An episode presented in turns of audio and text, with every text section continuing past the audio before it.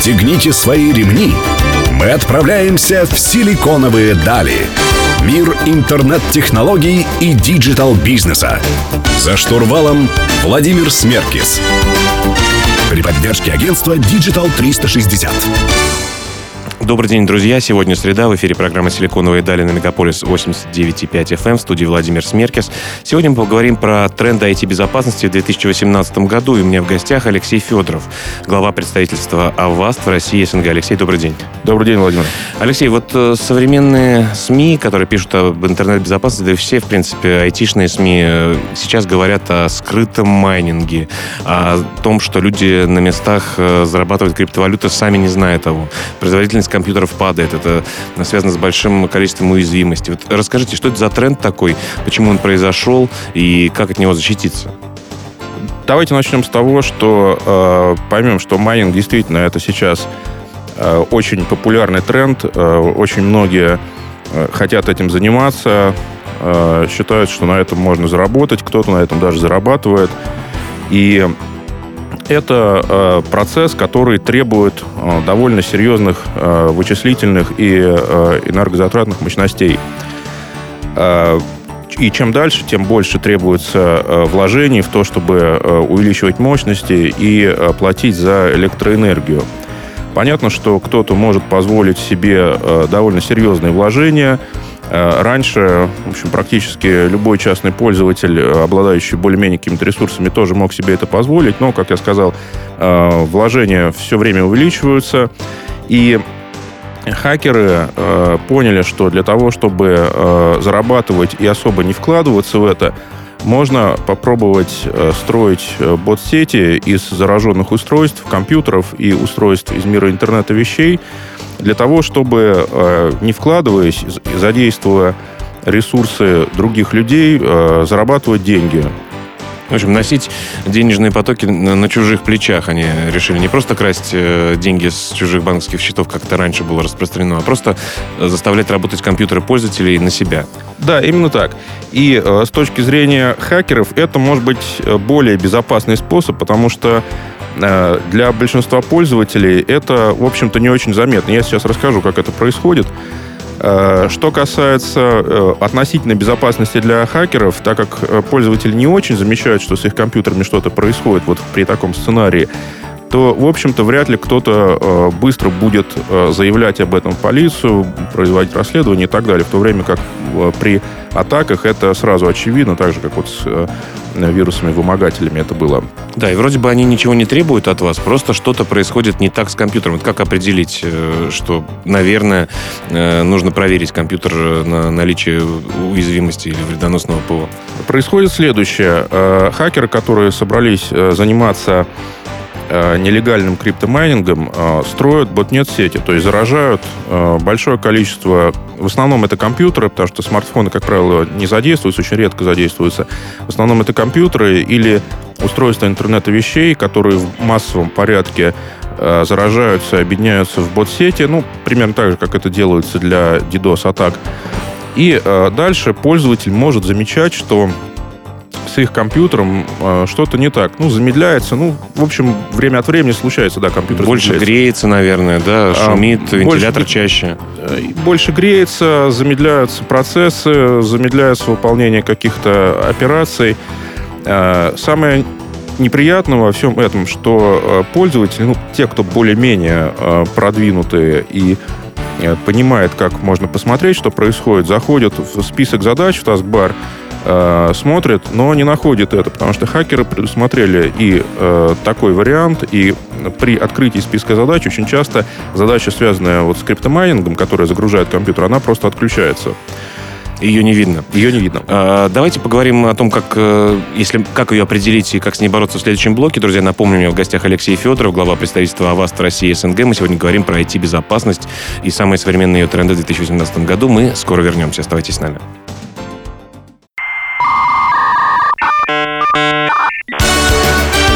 Силиконовые дали.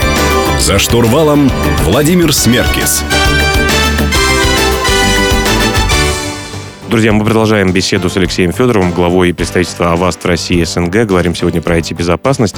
Алексей, в прошлом блоке начали говорить о том, что самым большим, наверное, трендом по ай ти-безопасности, по уязвимостям стал э, скрытый майнинг. И вы говорите, что когда пользователь понимает, что с компьютером что-то не то, замедляется его работа, э, или чаще шумит вентилятор, или он греется, э, спи- пользователь заходит в список задач и не видит никакого другого ПО, которое он не устанавливал, что оно работает и занимается скрытым майнингом. Так как тогда же все-таки определить, э, что что-то, что-то происходит с компьютером пользователя? Здесь прежде всего нужно понимать, что э, если с вашим компьютером происходит что-то не то, и у вас есть подозрение, что компьютер работает как-то не так, как раньше, его обязательно нужно проверять э, антивирусными программами, но на самом деле они должны быть всегда установлены и э, быть в актуальном состоянии, потому что э, все современные антивирусные программы, включая то, что производит Avast, они позволяют распознать э, эти угрозы и предотвратить их. Скажите, вот э, бытует такое мнение распространенное, что на macOS вирусов не существует и ни, ничего ставить не нужно. Так ли это? Это не так. Э, это известное заблуждение, э, связанное с тем, что операционная система Mac, iOS, в принципе, конечно, гораздо более защищенная. Она исторически была более защищенная, чем остальные системы. Кроме того, нужно понимать, что маковские продукты были гораздо менее распространены, чем те же виндовсовые, если мобильные, нет, посмотреть андроидные. Но, тем не менее, и сейчас мы видим рост угроз для мака. Я так понимаю, что раньше просто хакерам э, неинтересно было на слишком маленькую аудиторию пользователей Mac и macOS распространять свои, так сказать, щупальца, а, а, а теперь все-таки так, эта армия растет, и их становится больше. Э, совершенно верно. Э, гораздо более интересными и вкусными, ну и более перспективными были пользователи Windows, потому что там э, и э, уязвимостей было больше, и аудитории гораздо больше.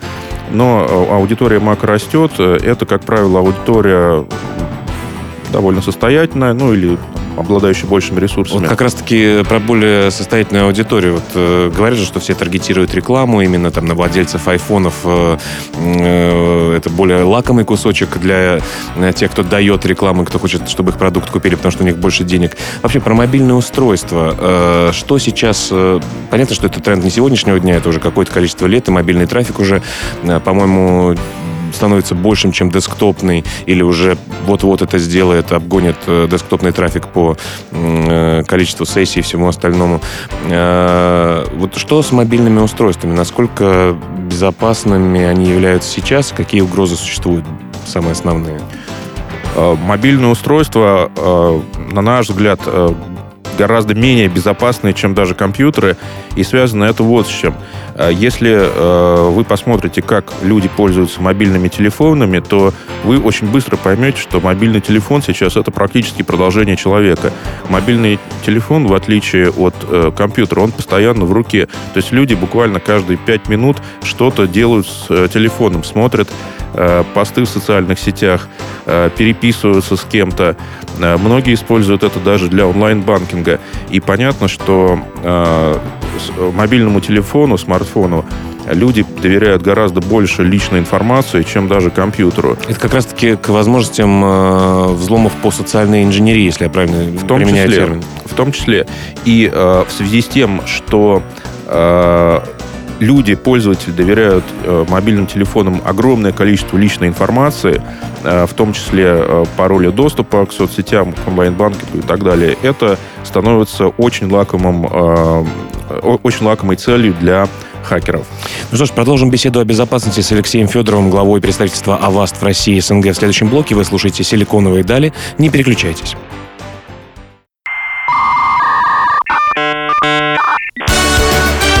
«Силиконовые дали». За штурвалом Владимир Смеркис. Друзья, вы продолжаете слушать «Силиконовые дали» на Мегаполис восемьдесят девять и пять эф эм. В студии по-прежнему Владимир Смеркис. Сегодня я беседую с Алексеем Федоровым, главой представительства Avast России и СНГ. Мы говорим про ай ти-безопасность в две тысячи восемнадцатом году и вообще, что нам угрожает все сильнее и сильнее. Алексей, мы в прошлом блоке поговорили о том, что мобильным устройствам мы реально доверяем очень много. Более того, мобильные устройства знают гораздо больше о нас, чем персональный компьютер. То, что мы его носим везде, мы даем доступ к геолокации, мы при помощи него платим и так далее и тому подобное. Так, все-таки э, какие основные беды случаются с пользователями мобильных устройств и как этих бед избежать? Сейчас очень актуальные проблемы, связанные с мобильными устройствами, это различного рода фальшивые приложения, которые попадают в магазины. И это вот те самые, это аналог таких фишинговых сайтов, да, которые это... маскируются под что-то настоящее, а на самом деле там сидят шпионы и враги. Да, это аналог фишинга. Сейчас вот очень популярные стали всякие фальшивые банковские приложения, которые маскируются под реальные банковские программы, реальные банковские приложения, очень похожи на это. Вот, например, Avast недавно проводил опрос по интерфейсам таких приложений среди пользователей. Порядка сорок тысяч пользователей было опрошено в двенадцати странах. На предмет того, узнают они реальное банковское приложение и смогут ли отличить фальшивое от реального банковского приложения. И вот в России, например, двадцать четыре процента пользователей определили настоящий банковский интерфейс как подделку, а двадцать девять процентов ошибочно приняли фальшивый за реальный банковский. И мне кажется, как раз-таки самыми уязвимыми, уязвимыми в этом смысле становится взрослое поколение, которое не, не с самого рождения находилось в интернете и в мобильных приложениях, которые просто не смотрят на какие-то обстоятельства и могут реально начать проводить какие-то операции банковские, переводить, переводить кому-то деньги или вводить свой логин, пароль для банка и действительно потерять все средства. Это действительно так. Эта часть пользователей, конечно, наиболее уязвима, потому что у них гораздо меньше знаний о возможностях обмана, которые случаются в мобильном мире и в интернете.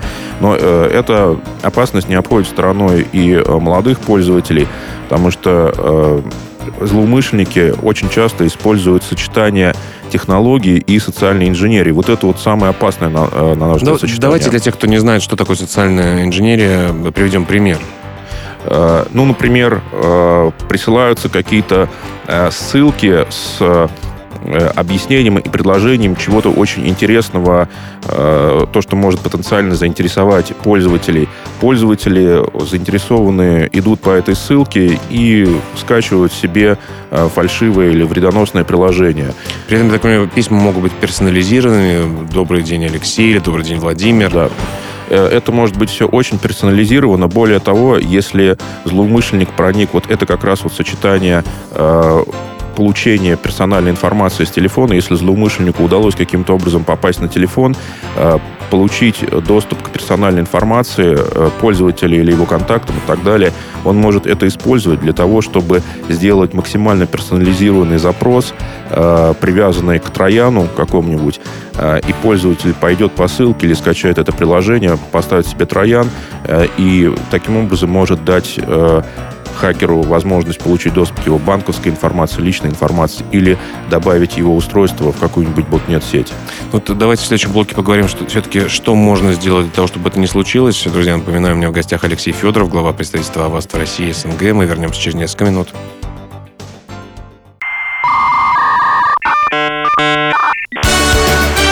Силиконовые дали. За штурвалом Владимир Смеркис. Друзья, вы продолжаете слушать «Силиконовые дали» на Мегаполис восемьдесят девять и пять эф эм. В студии по-прежнему Владимир Смеркис. Сегодня мы говорим про ай ти-безопасность с Алексеем Федоровым, главой представительства Avast России и СНГ. Алексей, начали говорить о том, что сколько разных уязвимостей есть в мобильных устройствах. Все-таки как с этим бороться? Что можно поставить на телефон, и кроме того, чтобы отказаться, вообще взять себе кнопочный, самый простой за пятьсот рублей, который не выходит в интернет, наверное, самое, самое безопасное решение. Это, наверное, самое безопасное решение, но мы понимаем все, что подавляющее большинство людей, конечно, хотят пользоваться смартфонами, потому что это очень удобно. Как обезопасить себя от возможных угроз? Но прежде всего, конечно, нужно ставить программное обеспечение, которое позволяет блокировать эти угрозы, выявлять, проверять устройства. Мы делаем такие решения на нашей стороне.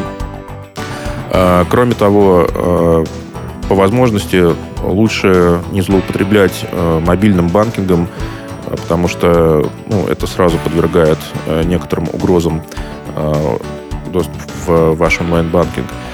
Стараться очень внимательно смотреть на те приложения, которые вы используете или скачиваете, ни в коем случае не скачивать какие-то малоизвестные, непонятные приложения, не вестись, то, что называется, на какие-то невероятно вкусные предложения, если непонятен их источник.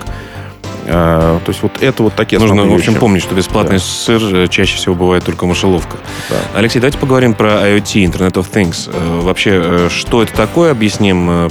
Все понимают, что, наверное, управлять домом скоро автопилотные автомобили будут заправляться на заправках без людей электричеством и так далее. Но все-таки что такое IoT? И сейчас ли есть какие-то... Вообще, опасно ли это для людей? Какие преимущества это несет? И что насчет безопасности этих устройств?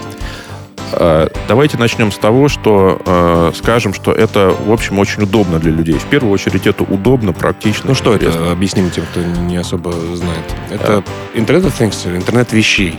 Это когда вы начинаете подключать к интернету не только компьютер или смартфон, но когда к интернету подключаются видеокамеры, термостаты, холодильники, телевизоры и так далее. То есть предметы, которые раньше никогда вообще не предполагалось, что будут каким-то образом объединены в сеть и иметь выход в интернет. Ну, самый простой пример — это просто вот умные дома, я так понимаю, да? И затем уже ну, различные да. устройства, которые вокруг этого всего существуют.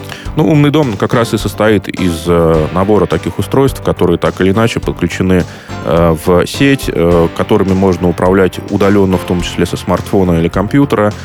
Например, регулировать или включать подогрев, обогрев дома, выключать воду, блокировать дверь и так далее. То есть множество разных устройств, которые облегчают и улучшают жизнь людей.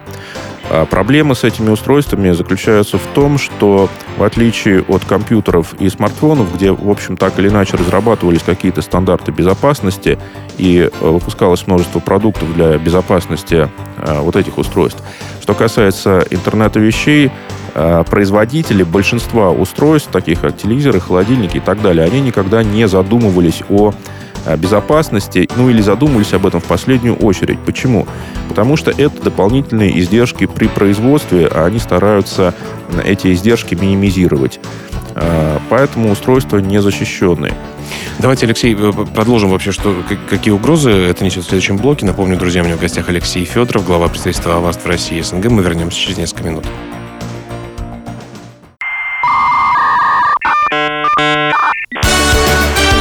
Силиконовые дали. За штурвалом Владимир Смеркис. Друзья, вы продолжаете слушать «Силиконовые дали» на Мегаполису восемьдесят девять и пять эф эм. В студии по-прежнему Владимир Смеркис. Сегодня мы говорим про ай ти-безопасность с Алексеем Федоровым, главой представительства Avast России и СНГ. Алексей, начали говорить о прелестях умного дома, о том, что теперь можно открывать шторы и нагревать или охлаждать пол при помощи интернета удаленно. Я вот, в частности, пользуюсь видеокамерой, которая находится дома, для того, чтобы смотреть, как мои дети себя дома ведут. Но все это подключено к интернету. Основным узлом подключения является роутер, наверное, да, и к нему подключены все устройства. Вот что, что с этим не так и вообще какие угрозы у нас существуют в этом отношении?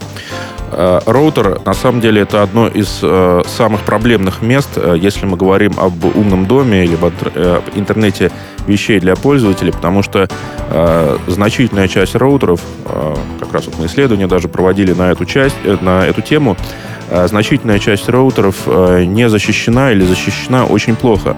Потому что что происходит? Если вы ставите роутер, ну или да, особенно когда ваш поставщик устройств ставит вам роутер, как правило, это недорогие роутеры с программным обеспечением, которое не обновляется регулярно, с самым простым паролем, типа админ-админ или что-то типа того. Или пять нулей. пять нулей, да. Это очень часто происходит. И э, это сразу же э, дает возможность очень легко взламывать э, эти устройства и получать доступ ко всей сети дома. Э, соответственно, мы считаем, что роутеры — это одно из самых проблемных мест во всем вот этом вот мире интернета вещей сейчас. То есть, по крайней мере, нужно задавать сложные пароли, защищать роутеры, обновлять их, и лучше ставить свои роутеры, не экономить на этом несколько тысяч рублей, а все-таки приобрести свой хороший роутер и иметь полный доступ к нему и обновлять его регулярно, так? Да, в том числе это очень важно. Более того, сейчас разрабатываются решения, в том числе Avast разрабатывает решения, которые позволяют встраивать защиту в роутер. А, Мы... прямо внутрь уже. Да, то есть это... Софт. Это, да, софт, который позволяет защищать роутер и доступ через роутер к домашней сети, в том числе к сети интернета вещей. Но у вас прямо на, на все уязвимости есть уже ответ, потому что все-таки один из известнейших производителей программного обеспечения, защищающего людей. Давайте поговорим про Wi-Fi. Все мы пользуемся... Вот я недавно как раз-таки вернулся из поездки. Почему-то мой оператор мобильный не включил мне полный доступ к интернету. Дорогая достаточно была страна. Я пользуюсь регулярно публичным Wi-Fi. Часто он без пароля, без авторизации. Вроде бы ничего такого. Просто выхожу через интернет, смотрю почту, э, я не знаю, кому-то отправляю иногда тоже деньги. Э, чем это страшно, почему на это стоит внимательно обращать внимание и как обезопасить себя? Угрозы, которые идут через публичный Wi-Fi, это как раз один из таких очень серьезных трендов в мире безопасности и в хакерском мире.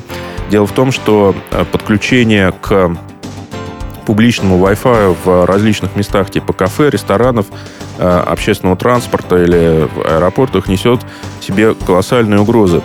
Мы проводили исследования в Барселоне, это как раз было во время мобильного конгресса в Барселоне. Наши ребята сделали несколько своих Wi-Fi сетей, которые по имени были очень похожи на то, что... Официальные, да? Да, на официальные. Просто посмотреть, что будет происходить.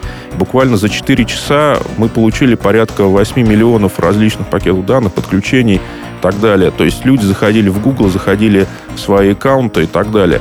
И это как раз то, что могут использовать хакеры, которые сидят рядом. В общем, как подловить людей, мы понимаем, а как защититься, так, как у нас уже принято в, это, в этом эфире, поговорим в следующем блоке. Друзья, у меня в гостях Алексей Федоров, глава представительства Avast в России и СНГ. С вами Владимир Смеркис. Вернусь через несколько минут. Оставайтесь с нами.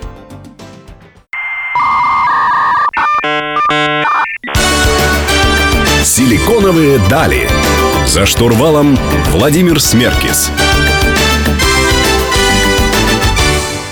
Друзья, завершающий блок программы «Силиконовые дали» на Мегаполис восемьдесят девять и пять эф эм. В студии по-прежнему Владимир Смеркис. Сегодня мы говорим про главные тренды ай ти-безопасности в две тысячи восемнадцатом году. У меня в гостях Алексей Федоров, глава представительства Avast в России и СНГ. Алексей, начали говорить о том, что как можно, самый базовый сценарий, как можно попасть в не ту Wi-Fi сеть. Да, вы говорили об эксперименте в Барселоне, что вы сделали очень похожие сети с названием официальной Wi-Fi сети. Да никто не обращает внимания. Есть Wi-Fi сеть без замочка, и, конечно, к ней прежде всего сразу же подключается. А чем это опасно? Люди думают, ну, подключился я к другой Wi-Fi сети, пользуюсь интернетом бесплатно. Это вы должны жалеть об этом, раздаете свой трафик, платите деньги. Это опасно тем, что, подключаясь к такой сети, вы совершенно спокойно можете зайти не в сетку этого заведения, а попасть в фальшивую сетку, созданную хакером. И если вы там начинаете, например, заходить в социальные сети или еще, упаси бог, в свой онлайн-банкинг и вводить туда свои пароли, это сразу же дает доступ хакерам к вашим аккаунтам или к вашему банковскому аккаунту, ну, со всеми вытекающими последствиями. Ну... Но... Для того, чтобы защититься, что это, что это может быть? Я помню, когда я работал в одной иностранной компании, у них вообще весь трафик шел через... Знаете, когда на Яндекс я заходил, я видел, что я из Австрии. Да? Это был, я так понимаю, ви пи эн, да? Да. Одним из наиболее эффективных решений для этого являются ви пи эн-продукты. В частности, Avast предлагает продукты ви пи эн, которые позволяют шифровать ваше подключение, и э, при использовании ви пи эн э, в зашифрованном туннеле вас хакеры уже просто не различают и не видят. ви пи эн расшифровывается как Virtual Private Network. Private, Private, Private Network. То да. есть, э, когда соединение с любой сетью через ваше устройство идет через... Э, через прокси-сервер. Через такую прокладку определенную. Да. И э, здесь главное, чтобы ви пи эн-сервер тоже был не мошеннический. Есть и такие. Да. Вот в данном случае очень важно использовать э, ви пи эн э, ви пи эн-сервисы от доверенных провайдеров, крупных производителей, Avast, например, которые уже давно предлагают этот продукт. И обязательно еще я рекомендую при этом уточнять точное название Wi-Fi сети у заведения, где вы находитесь. Скажите, ну вот многие привыкли к тому, что ви пи эн, он только создан для того, чтобы посещать запрещенные сайты. Это не так? Для так этого, конечно... Шифроваться, что я нахожусь там не в России или не в Америке, например, в Америке смотреть пиратские фильмы российские и так далее. Конечно, для этого ви пи эн тоже используют, но на наш взгляд, на взгляд Аваста, ви пи эн должен использоваться прежде всего для безопасности, для того, чтобы безопасно использовать публичные Wi-Fi сетки. И это, я бы сказал, основное предназначение ви пи эн. Знаете, у нас остается не так много времени. Сейчас многие слышали о вирусах шифровальщиков. Все о них читают, мало кто понимает, что это такое. Это очень популярный мегатренд прошлого года. Все мы знаем WannaCry, Петя и так далее. Это шифровальщики, которые, заражая вас, ваш компьютер, шифруют все или частично ваши данные. И для того, чтобы их расшифровать, требуют с вас какие-то деньги. Шифровальщики-вымогатели. Шифровальщики-вымогатели, да. Ну, как правило, это связано именно с вымогательством. Мы категорически не рекомендуем платить за расшифровку компьютера, использовать самые последние обновления операционных систем и программ по безопасности, которые сейчас практически все блокируют э, такие угрозы. Это, это такие превентивные меры, да? Но если вот ты открыл компьютер, и у тебя написано: «Я тебе ничего не покажу, отправь мне один биткоин», э, ну, один биткоин это уже много, там, я не знаю, ноль целых одна десятая биткоин э, на такой-то адрес. Э, в таком случае мы в любом случае не рекомендуем платить, обращаться к компаниям, которые занимаются компьютерной безопасностью, для того, чтобы они помогли справиться с этой угрозой. Сейчас, в общем, все, в том числе и мы, довольно эффективно с этим работаем. Более того, хакеры понимают, что все меньше и меньше людей платят. Этот бизнес для них становится уже не настолько прибыльным и довольно сложным, и многие из них переключаются на криптомайнинг, как мы говорили в начале, более безопасный. Который просто жрет ваши ресурсы, но не вымогает, по крайней да. мере. Слушай, друзья, озаботьтесь безопасностью, безопасностью своих компьютеров, своих мобильных устройств, и вам не придется вымогателям ничего платить. Это может стоить каких-то денег, но не таких больших потерь, которые может оказать ваша, потерпеть ваша организация в связи с атаками. Напомню, друзья, у меня в гостях был Алексей Федоров, глава представительства Avast России и СНГ. Алексей, большое спасибо, что удалось прийти к нам. Напомню, что вы можете прочитать текстовую версию интервью программы «Силиконовые дали» у нашего партнера, издания о бизнесе и технологиях Rusbase. Адрес в интернете эр бэ точка ру. Мы выходим каждую среду в пятнадцать ноль ноль на волнах лучшей радиостанции Москвы, Мегаполис восемьдесят девять и пять эф эм. С вами был Владимир Смеркис. Увидимся, услышимся на следующей неделе. Всем пока. До свидания.